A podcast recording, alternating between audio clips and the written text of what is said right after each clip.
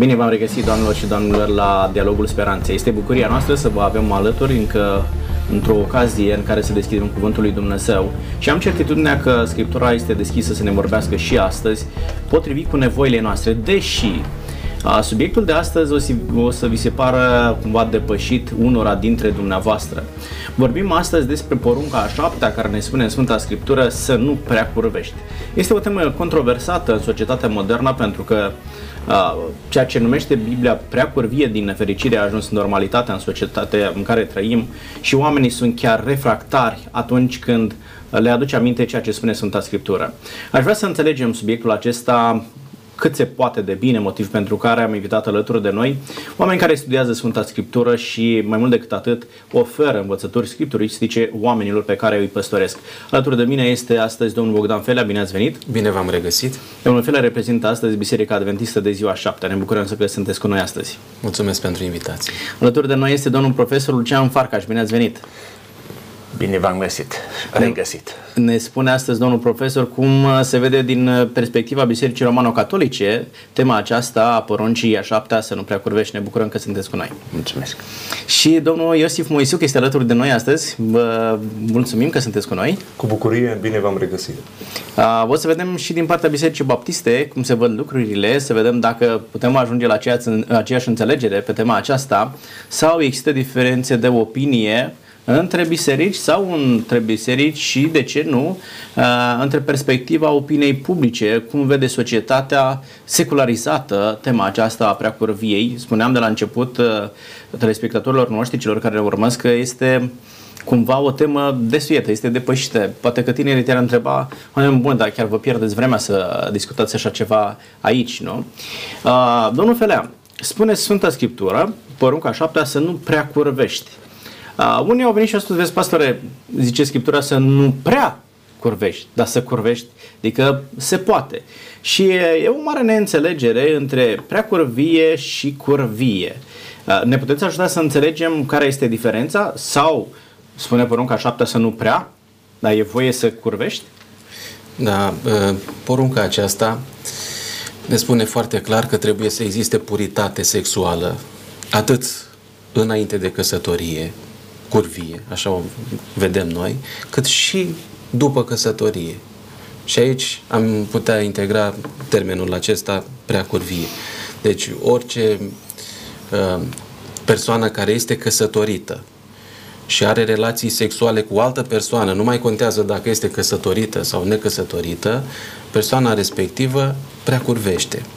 Iar dacă ne referim la curvie, este și termenul acesta din limba greacă, porneia, orice fel de relații sexuale nelegitime și aici putem să vorbim despre desfrâu, despre uh, prostituție uh, și alte fapte care reprezintă o călcare flagrantă a acestei porunci pe care a dat-o Dumnezeu să nu prea curvești. Ați suscitat mai multe teme de discuție astăzi și o parte dintre ele chiar le vom uh, discuta. Domnul profesor, uh, ajutați-ne să înțelegem, face Sfânta Scriptură o diferență între prea curvie și curvie sau este un concept pe care îl diseminăm noi și încercăm să definim ce se întâmplă înainte de căsătorie și după căsătorie? Dacă, nu știu dacă forțăm puțin lucrurile, dar eu sunt convins că uh, putem aplica termenul de preacurvie atunci când o legătură care implică sexualitatea, legăturile sexuale, este deja statornicită printr-un contract, pentru un legământ, pentru o alianță, cum este uh, logodna, cum este căsătoria. Acolo încălcarea unei norme este mult mai gravă decât într-o altă relație, să spunem, care nu implică, uh, știu, această angajare instituțională. Dar și acolo noi avem în tradiția noastră o diferență între feciorie și curăție. Fecioria se leagă mai degrabă de viața consacrată, de călugări, călugărițe, uh, cu, tra- cu primele secole creștine, când Sfinții Părinți mai degrabă apreciau fecioria, mai toți Sfinții Părinți din răsărit sau din Occident au tratate despre feciorie uh, mai puțin despre căsătorie, cantitativ vorbind, da. dar uh, și astăzi la noi se cere, dacă fecioria este mai degrabă pentru persoanele consacrate, călugări, călugărițe, preoți, celibatul în uh, biserica noastră, uh, curăția se cere de la toți. Am înțeles. Curăția și în căsătorie și peste tot și tânăr și mai în vârstă, curăția, vorbeați de puritate, nu? Unde este, deci se cere de la toți. Deci când vorbim de feciorie ne referim la da. celibat. Da? Uh, da, sau viața consacrată. Și automat cei care își consacră viața pentru o slujbă clerică, uh, automat acceptă sau primesc celibatul.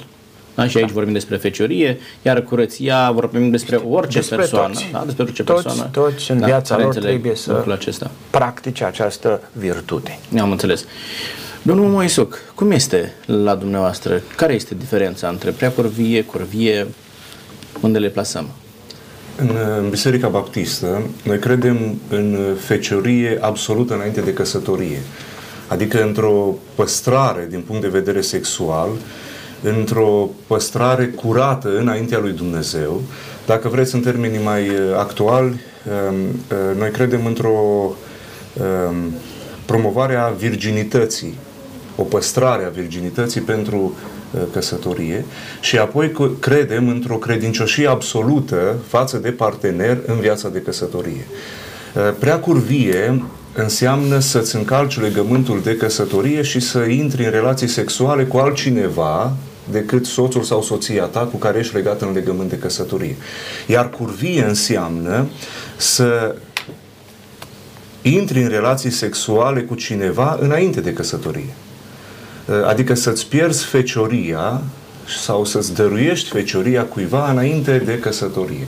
De aceea noi credem că, într-adevăr, căsătoria nu e numai pentru sex, dar sexul este doar pentru, pentru căsătorie. căsătorie.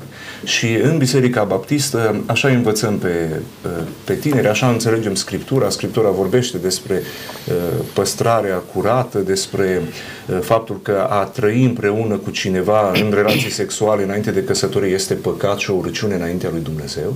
Iar în viața de căsătorie, Scriptura ne învață să fim credincioși absolut este o relație exclusivă. Eu sunt doar al soției mele și soția mea este doar a mea. Eu mă, uh, mă rup de orice altă relație la nivelul acesta sexual. Deci sunt doar al soției mele și ea este doar a, a soțului ei.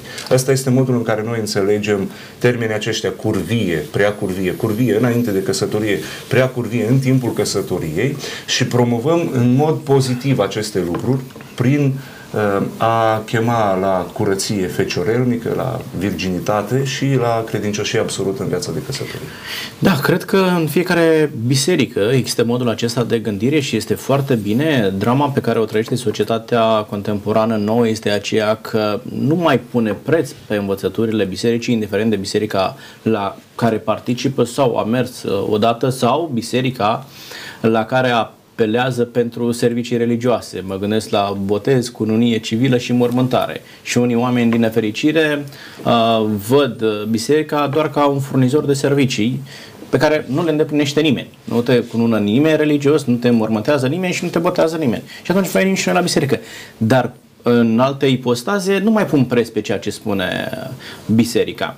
Acum vreau să o să discutăm și altceva, pentru că nu peste tot poate e la fel. Uh, Uh, ce spune biserica în momentul în care se întâmplă lucrul acesta, totuși, da? Care este atitudinea bisericii uh, și dacă trecerea timpului cunoaște o relaxare a atitudinii bisericii față de astfel de acte curvie, da, vorbim înainte de căsătorie, sau după uh, ce a avut loc angajamentul acesta instituțional, așa cum spunea domnul profesor. Domnilor, unii, uh, unul este frică de căsătorie. În general se spune că bărbații sunt mai fricoși când este vorba de căsătorie. Fetele își doresc mai mult decât uh, băieții să se căsătorească. De mici se văd mirese și își pun uh, rochițele și uh, se joacă de anunta. Însă lucrul acesta a condus și la un mod de gândire Uh, anume căsătoria de probă. Mă împrietenesc cu o fată, mă împrietenesc cu un băiat și vrem să ne asigurăm că suntem potriviți unul pentru celălalt. Și cum să-ți dai seama și vorbeam cu foarte mulți uh, tineri din afara bisericii și spunea, păi de unde știi că este potrivit pentru tine? De unde știi că este potrivită pentru tine? Nu trebuie să stai în aceeași casă, să vezi cum se comportă uh, când îi faci de mâncare, când îl speli sau nu îl speli, uh, cum este la pat și așa mai departe. Nu poți să te apuci, uh, semnezi actele și vă mutați împreună. Dar uh, aduci în casa ta, în patul tău, un necunoscut. Ce părere aveți, domnul Felea, despre căsătorie de, de probă? Uh, pentru prima întrebare, aș mai adăuga cuvintele Domnului Hristos, uh, care a spus așa, oricine se uită la o femeie ca să o poftească, a și prea curvit cu ea în inima lui. Deci, noi considerăm că porunca aceasta a șaptea nu se referă doar la actul sexual în sine, ci e vorba și despre niște gânduri ilicite, nu? Uh, până la acțiune.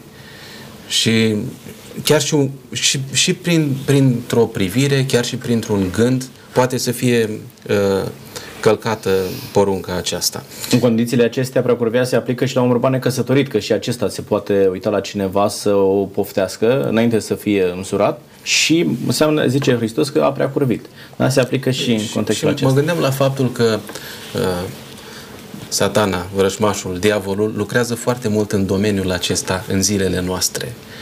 Uh, uitați-vă la reclame sau la ce se întâmplă în media, pe stradă, dintr-o dată și în stație, dacă este un ecran acolo sau o poză, nu se poate să nu apară la un moment dat și o femeie dezbrăcată. De ce? Și îmbrăcată sumar. De ce? Pentru că se consumă asta, oamenilor le place, uh, mulți savurează asta și uh, s-au făcut și niște studii și s-a dovedit faptul că este mult mai ușor să comercializezi, să vinzi, dacă apar și imagini de felul acesta. Uh, legat de cea de-a doua întrebare, um, deci am spus um, Matei 19, cuvintele Domnului Hristos, dar Pavel zice așa în Evrei 13 cu 4, căsătoria să fie ținută în toată cinstea și patul să fie nespurcat, căci Dumnezeu va judeca pe curvari și pe preacurvari. Evrei 13 cu 4. Uh, e adevărat că în societatea noastră probabil că mulți consideră că nu mai contează lucrul acesta, căsătoria de probă, să vedem dacă ne potrivim. Însă cei care uh, uh, adoptă această, această, acest stil de viață vor avea probleme pentru că potrivirea aceasta o dă Dumnezeu. Și chiar dacă nu am ține cont de ceea ce spune Sfânta Scriptură, să zicem că dăm la o parte toată învățătura biblică, s-a dovedit faptul că acele cupl- cupluri care au avut relații sexuale înainte de căsătorie uh, au fost mult mai vulnerabile la un divorț. Și la preacurvie. Și la preacurvie. Uh, adică Dumnezeu nu poate să binecuvânteze o, o familie care are un astfel de, uh, de început. Bine, domnul profesor, știu că Biserica Catolică este foarte fermă când este vorba despre divorț. Da? Și nu se acceptă divorțul sau poate în anumite circunstanțe de forță majoră. Eu vreau să vă întreb, căsătoria de probă n-ar putea contribui la diminuarea divorțurilor, la a, numărului de divorțuri? Adică dacă nu te potrivești, te despărțit, dar nu mai divorțezi, că nu te-ai căsătorit. Și vezi, dacă te potrivești, nu te potrivești, eu acum uh, pun în postura de avocat al diavolului, dacă să, să, să uh, îi ajutăm pe oameni să înțeleagă. Pentru că unii gândesc în termenii aceștia. Uh, e o căsătorie de probă ca să nu fie nevoie să mergem la divorț. Da, se știe că biserica noastră, biserica romano-catolică, este foarte exigentă în această privință și sexualitatea în general și apoi uh, uh, tema frumoasă, delicată a căsătoriei și a familiei.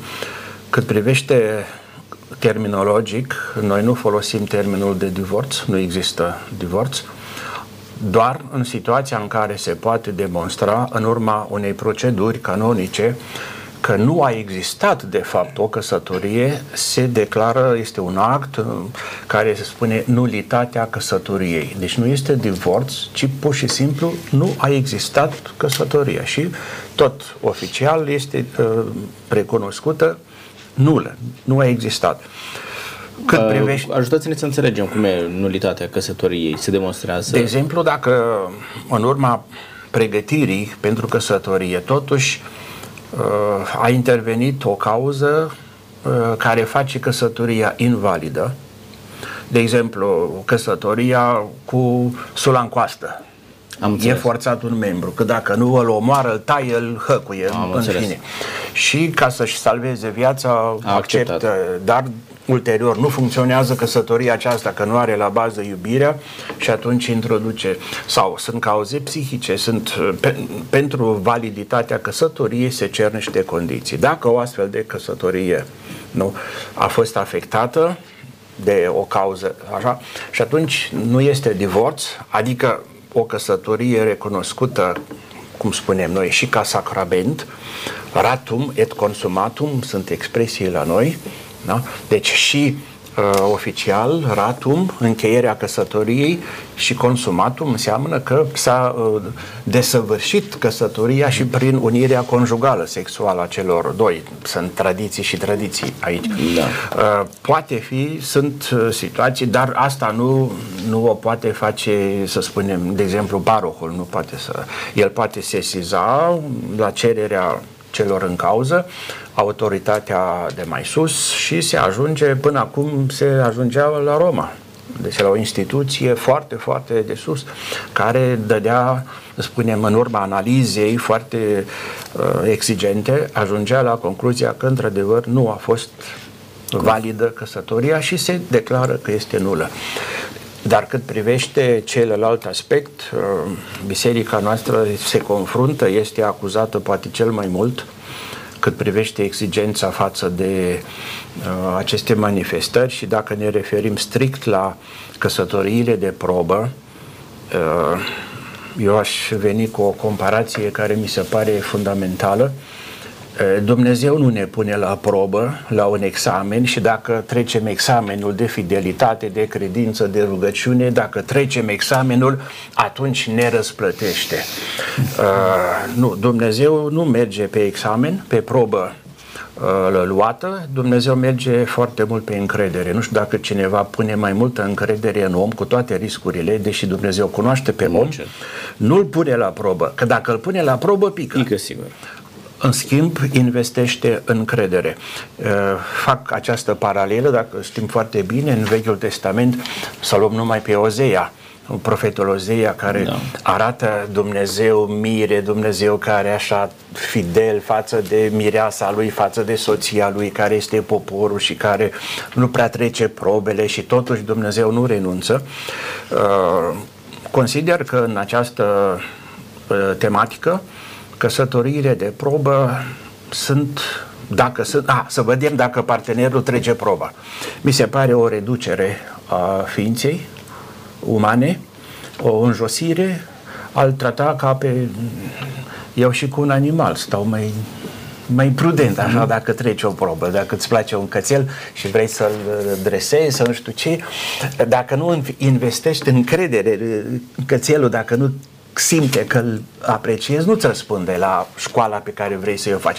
Cu atât mai mult, în privința căsătoriei de probă, da, poți să testezi o mașină, acum poți să faci uh, drive test, nu? Îți convine, îți convine, la EMAG uh, cumperi un produs în 30 de zile, nu ești Mă duci mulțumit înapoi. de probă, îl Da. returnezi și primești exact ce ai dat. Iată că, din nu, nefericire- nu cred că să materializăm, să instrumentalizăm oamenii ca produse care se potrivesc sau nu se potrivesc. Cum este cu Bluetooth, nu se împerechează, da. nu se împerechează device-ul cu device-ul. Da. Dacă îl reducem pe om aici, Da. Iată că, din nefericire, creștinismul, și în mod special e o problemă aici, la creștinism, a adoptat un astfel de mod de probă înaintea site-urilor și înaintea a, zonei comerciale, da? Să probezi produsul și apoi să decizi dacă îl ții sau nu îl ții. Cum este domnul Moisu cu căsătoria de probă? În Concubinajul mediul, există? evanghelic, în mediul evanghelic nu există căsătorie de probă. Uh, Nici, uh, nici nu discutăm despre lucrurile astea, nici nu și ori de câte ori uh, sunt uh, aduse în discuție, ele sunt uh, arătate ca fiind păcat înaintea lui Dumnezeu. în învățătura Sfintelor Scripturi, noi ne căsătorim până când moartea ne va despărți, nu până când uh, plăcerea uh, mai puțină sau știu eu uh, ne va despărți. Nu există căsătorie de probă. Toate aceste trăiri, indiferent cum le-am justificat noi, Ehm, sunt păcat înaintea lui Dumnezeu. Acum, nu știu dacă am înțeles foarte bine ce întrebați, pentru că dumneavoastră spuneți, ei doi trăiesc împreună și zic, înainte de a ne căsători, ca să nu divorțăm. Păi aia nu e căsătorie, aia este o trăire în concubinaj. Nu, e căsătorie de probă. O, este o curvie. Da, termenul da. este da, căsătorie de probă. De probă, Dar, o concubinaj. În, în limbajul Sfintelor Scripturi, aia nu e căsătorie. Căsătoria este între, și noi asta uh, credem din Scripturi, între un bărbat și o femeie. Uh, aici nu există uh, alte lucruri. Deci, dacă se unesc doi bărbați, aia nu-i căsătorie, oricât ar vrea ei să o numească așa, Dumnezeu aia nu numește căsătorie. Căsătoria în perspectiva lui Dumnezeu și e dreptul lui Dumnezeu în sensul ăsta este între un bărbat și o femeie, numai între un bărbat și numai între o femeie, deci nu un bărbat cu mai multe femei sau, nu, un bărbat și o femeie, până când moartea îi va despărți. Nu până când știu eu, să gândesc ei să vedem dacă suntem compatibili. Aia Dumnezeu numește nu căsătorie de probă, aia Dumnezeu numește curvie și este păcat înainte lui Dumnezeu. Și dacă din ascultătorii dumneavoastră sunt oameni care uh, au uh, uh, luat lucrul ăsta de bun, uh, aș vrea să vă rog, uitați-vă în Scripturi, pocăiți-vă de păcat, Asta este un păcat înainte lui Dumnezeu. Opriți-vă cu ceea ce faceți și intrați în rânduiala Sfintelor Scripturi. Nu există nicio justificare în Scripturi înainte lui Dumnezeu pentru asemenea trăire. Și atunci noi cum facem? Noi ne învățăm copiii și promovăm în, în sânul adunării noastre, în mijlocul adunării noastre, o bună băgare de seamă înainte de căsătorie. Adică să-l vezi pe omul acela în relația lui cu Dumnezeu. Să-l vezi pe omul acela în cadrul prietenilor cu care veniți la biserică. Nu numai te duci tu cu el, că uh, sexualitatea nu e ca un leu. Un pic a trebuit să-l scapi din cușcă și te duci și ai făcut lucruri neîngăduite. Noi învățăm pe tinerii noștri să vadă și familia din care vine, să vadă și apucăturile pe care le are, să stea cu ochiul bine deschis înainte de căsătorie, să-l vadă. Dacă el umblă cu șapte fete, una după alta, e normal că ăla nu e unul care îți va rămâne ție credincios pentru toată viața. Sau dacă ea e o fată care numai cu ochii în oglindă și numai la ruj și numai... Dar n-are un verset din Scriptură care să-i motiveze viața, numai totul e fizic și lumesc, numai filme din astea, numai... Ea nu are o, un moment al rugăciunii rugăciunii zilnic, al citirii Sfintelor Scripturi. O vezi că nu este implicată nici în lucrare de cor, nici nu vine la biserică, numai adusă și trasă de mamă, sau o vezi cum e îmbrăcată. Să nu te aștepți când te căsătorești că fata aia va fi ție credincioasă toată viața. De aceea noi suntem foarte atenți să învățăm pe copiii noștri în fecioria fizică, să fie atenți la cei din jurul lor și să se însoțească doar cu cei cu care, într-adevăr, au aceleași valori. Chiar dacă sunt din aceeași biserică. În principal, noi căsătorim din mediul evanghelic. Ne căsătorim cu cei Bun, din dar atunci, haideți să vă dau un exemplu.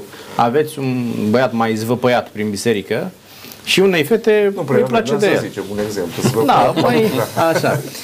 și unei fete îi place și vine și zice, pastor, uite, îmi place de băiatul ăsta.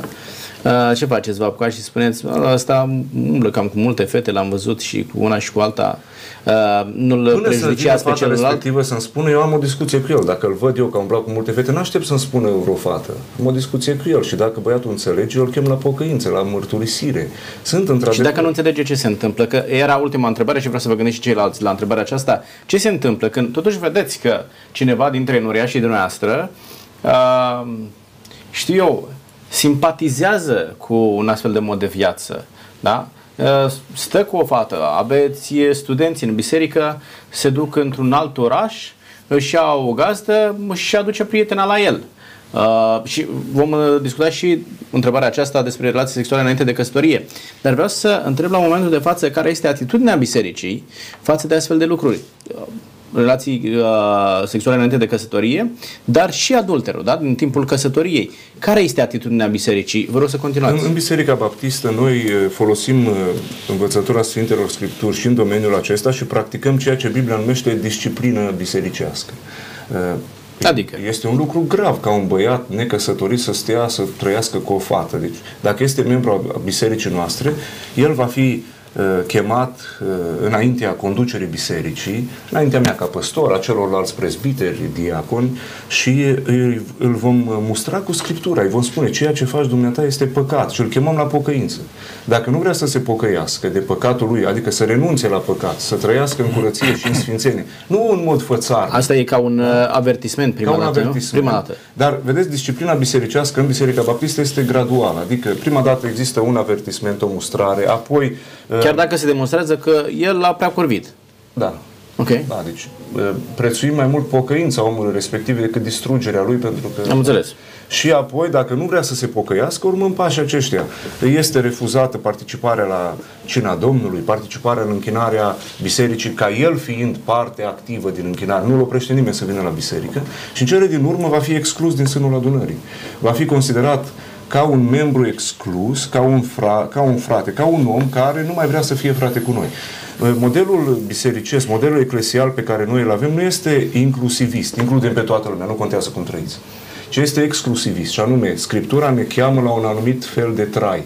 Dacă vrem să ne-l asumăm, vom avea parte de Domnul Isus Hristos. De aceea spune și aici Mântuitorul, când la versetele pe care le spunea uh, partenerul nostru, partenerul de dialog, uh, zice, mai bine să scoți ochiul tău care te duce în păcat, decât să pierzi viața în focul ghienei. Mai bine să stai mâna care te duce în păcat. Dar nu aplicați practic treaba asta. Nu, sigur că nu, Da. dar ideea este aceasta. Există un mod sfânt de trai pe care noi îl promovăm și dacă nu trăiești așa, atunci înseamnă că nu ești dintre Și o atitudine tranșantă față de O astfel de atitudine practică. tranșantă. Da? Cum Mai este, domnul ales în profesor, societatea la, în care noi trăim. la Biserica Romano-Catolică? Care este atitudinea bisericii față de astfel de fapte că presupun că se întâmplă, da? așa cum se întâmplă în toate bisericile, că nu este pădure fără uscături. Se mai întâmplă și o căsătorie de probă și un, o, căsătorie, o relație sexuală înainte de căsătorie sau adulter în timpul căsătoriei și așa mai departe. Da, în ciuda aspectelor reale care sunt, Biserica aici nu face compromis.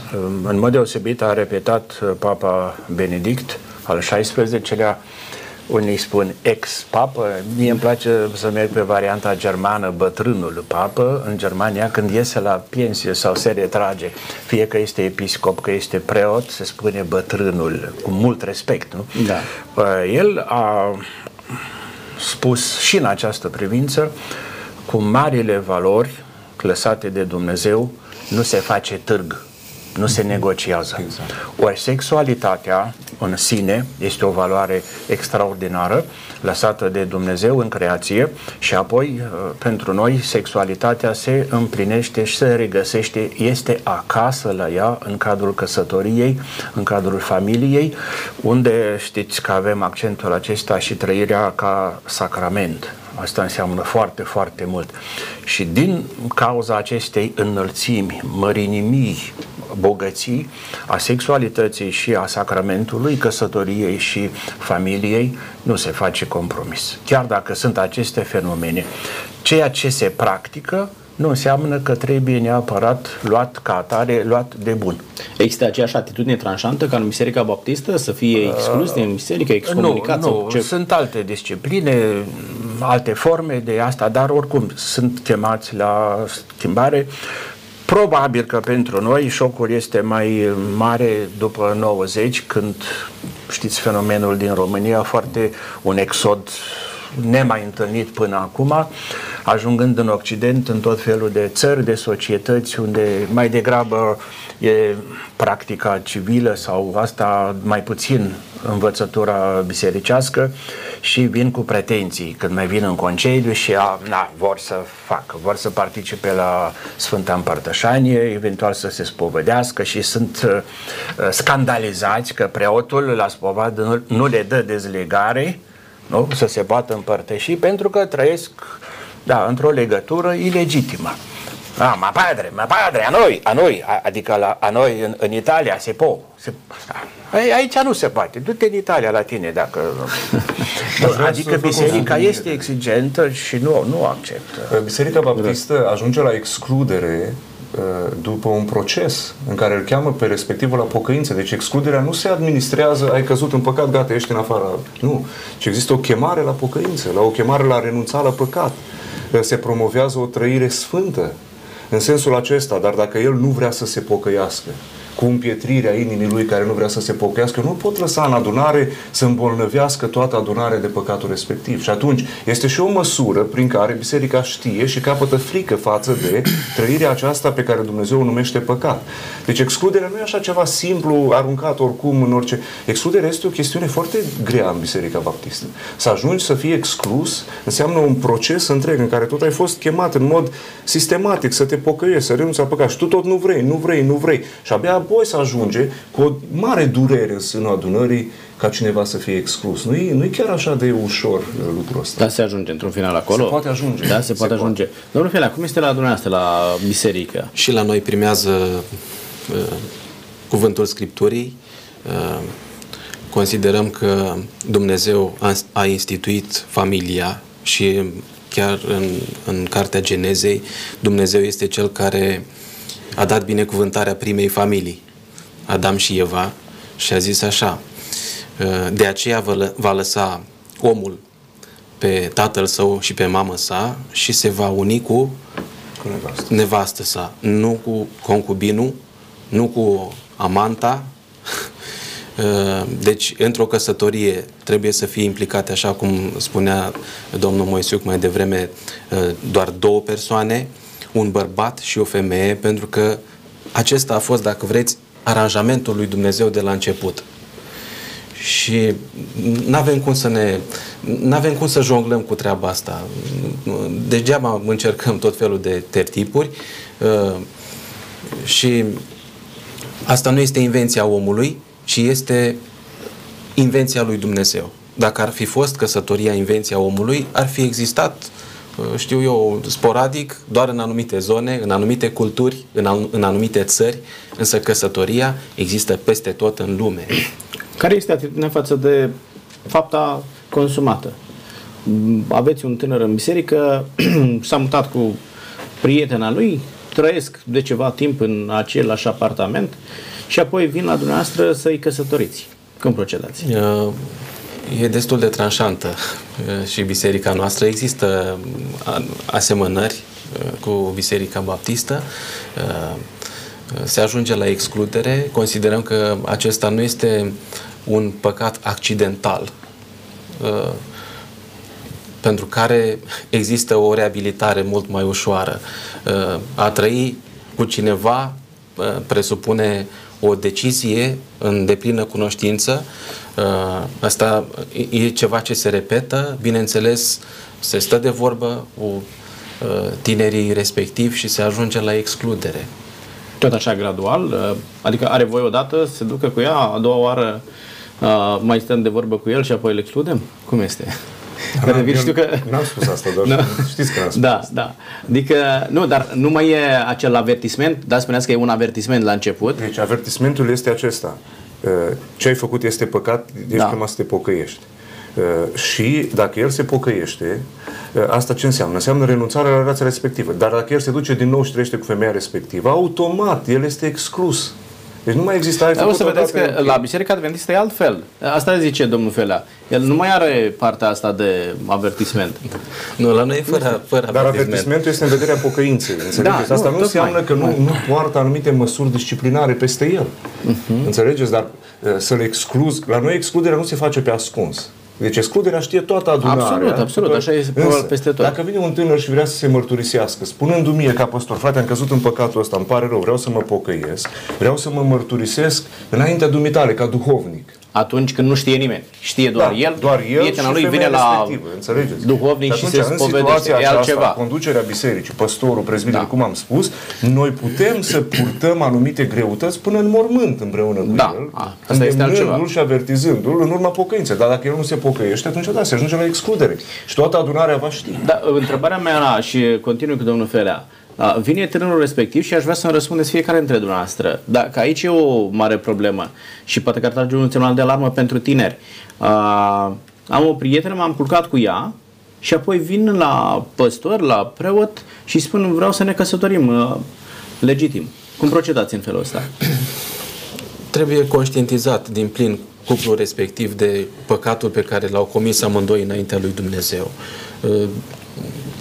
un pastor adventist va refuza categoric să ceară binecuvântarea lui Dumnezeu pentru că nu dă el binecuvântarea, ci o cere de la Dumnezeu pentru, pentru, cuplul, pentru cuplul respectiv.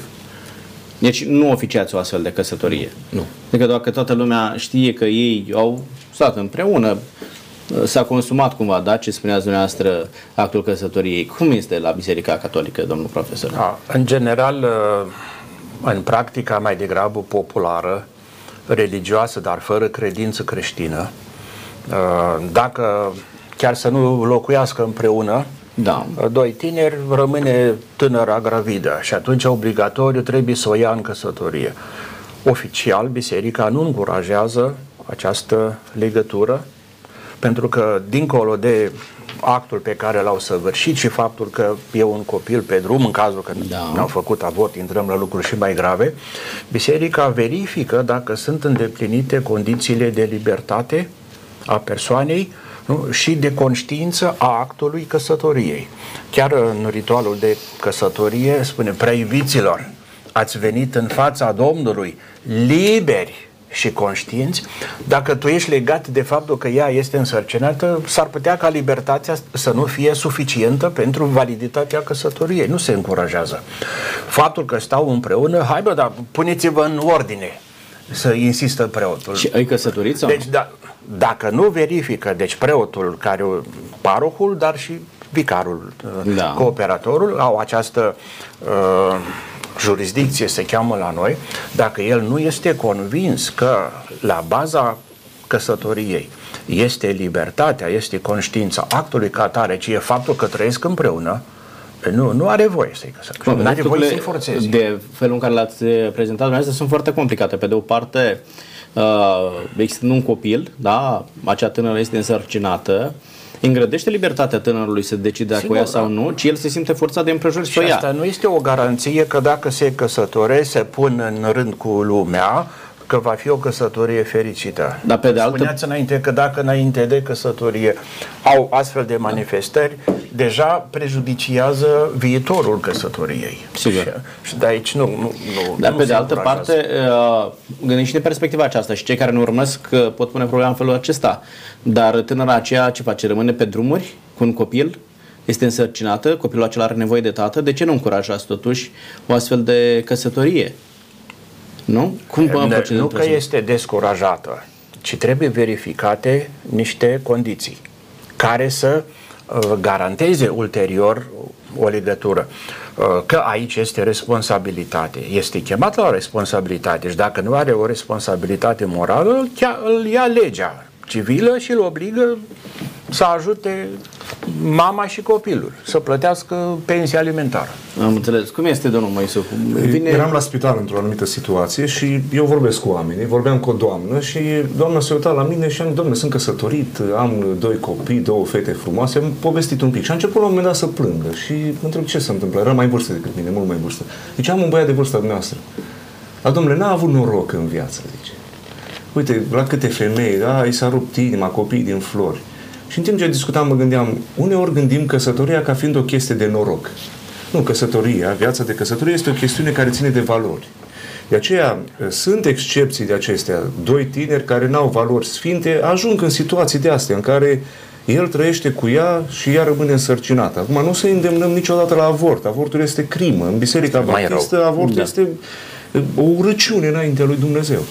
Și în situațiile acestea, spețele acestea, le tratăm ca atare. Adică ele sunt situații extraordinare, dar în mod real noi nu promovăm așa ceva. Valorile în viața de familie nu sunt acestea, spețele acestea. A, trăiți oricum. Nu, niciodată așa ceva. Noi ne învățăm copiii în lucrurile sfinte. Și nu e o chestiune de noroc căsătorie. Nu că ai avut un noroc sau nu, e o chestiune de valori și de alegeri pe care le faci în fiecare zi.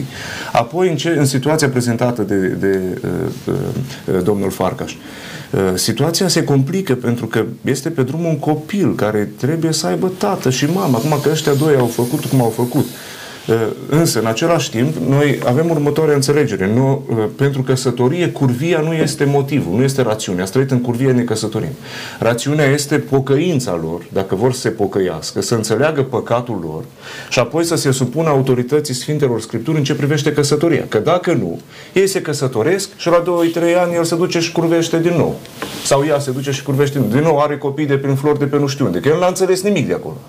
Și atunci, pentru noi, fundamental este pocăința celor doi. Dacă el se pocăiește în mod real și a înțeles unde a greșit, dacă el vine și într-adevăr mărturisește și spune vreau să fiu serios cu Dumnezeu și vreau să mă căsătoresc cu fata asta cu care am păcătuit. Și ea spune și eu sunt conștient, am păcătuit. Atunci, înaintea lui Dumnezeu, noi cerem binecuvântarea peste ei, dar cu, exact cum spunea uh, domnul Felea, cu o anumită strângere de inimă, că îți dai seama că tinerii ăștia uh, s-ar putea să fi deschis ușa, pan, cutia Pandorei în viața lor. Aici este da. problema. Uh, de dragul lor, din dragoste pentru ei, uh, îi duci la altar și te îmbracă în mireasă, în mire și te rogi și ceri din partea lui Dumnezeu binecuvântare. Făcând lucrul acesta din simpatie pentru oamenii aceștia și chiar din dragoste, dorind să-i ajuți, nu se poate crea un precedent de așa manieră încât alți tineri să spună, uite și ei au făcut lucrul acesta și s-a putut. Dar Cât biserica are justificarea prin care vine și spune, fraților, ok, acum s-a aflat toată adunarea de păcatul da. lor, da? Noi i-am chemat la pocăință. Noi i-am mustrat. Bun, noi mă chem și pe mine, nicio în, problemă. În biserică noi spunem următorul lucru. Da, uh, tinerii ăștia au făcut așa, dar nu ei sunt regula în biserică și uitați-vă, i-am chemat la pocăință. Uitați cum s-au pocăit ei. Și dacă nu s-au pocăit, atunci urmează următoarea măsură, excludere. Chiar dacă ești căsătorit, dar tu te-ai dus în uh, strâm, ești exclus. Da, doar asta spun. Ar putea crea un precedent care să încurajeze și pe alți tineri să încerce această căsătorie de probă, da, sau relațiile premaritale și uh, ulterior să zică, ok, mă, oricum ajung la, oricum ajung Vedeți, la altar. Noi nu încercăm în biserică să promovăm ideea de hai să jucăm frumos cu Dumnezeu, poate îl păcărim. Nu sub nicio formă. Mai devreme sau da. mai târziu, dacă nu există pocăință, se ajunge la scoaterea prin excludere afară din biserică. Haideți să, bun, părerile sunt diferite, într-o biserică se procedează într-un fel, înțeleg că biserica adventistă este mai tranșantă, nu-i mai uh, căsătorește, da, așa zicea domnul Felea, nu-i căsătoriți. Noi, noi Chiar dacă nici, se pocăiesc? Nici nu i-am uh, sfătui, uh, de exemplu, a spus dacă fata rămâne însărcinată, ce se întâmplă, rămâne pe drumuri sau... Noi nu-i, nu-i sfătuim dacă să meargă împreună mai departe sau să se despartă în momentul acela. Asta este tot decizia lor.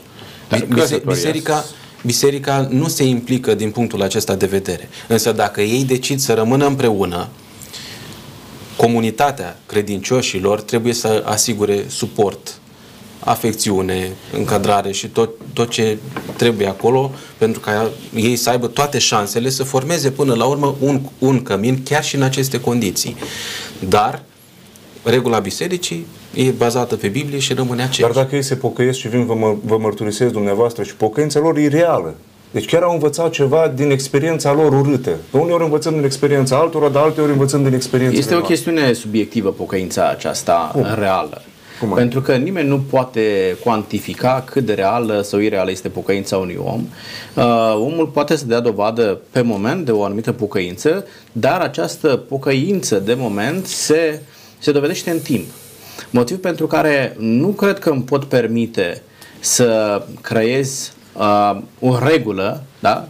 în procedura aceasta, de a-i cununa pe cei care au relații premaritale Uh, care au trăit în concubinaj, care au avut căsătorie de probă, pentru că i-au dat dovadă de o pocăință de moment. Deci nu credeți în pocăință reală? Ba da, cum să nu? Și Dar am spus că eu nu, eu, nu, eu nu pot să cuantific pocăința. Asta e toată chestiunea. Da, dar dacă de oamenii aceea, se pocăiesc, de, eu înaintea lui Dumnezeu le explic Scripturile, unde au greșit, ei se recunosc și spun, e adevărat, Doamne, am greșit înaintea Ta, ne pocăim, iartă-ne, există iertare pentru noi. No, este, este de apreciat ce spuneți Domnului Iisus Hristos și ei spun, da, recunoaștem, asta se face mărturisim că nu o să mai facem. Atunci, în situația asta, eu mă, mă, mă așez lângă ei și spun, eu nu spun nimic mai bun decât voi. Și eu am fost iertat de Domnul Iisus. Și atunci, de aici plecăm înainte. Cum nu, putem se merge, să nu Diferența este următoarea, se merge pe dincolo de atitudini și emoții, se merge pe anumite reguli și principii. Ce se întâmplă? Biserica Adventistă spune așa.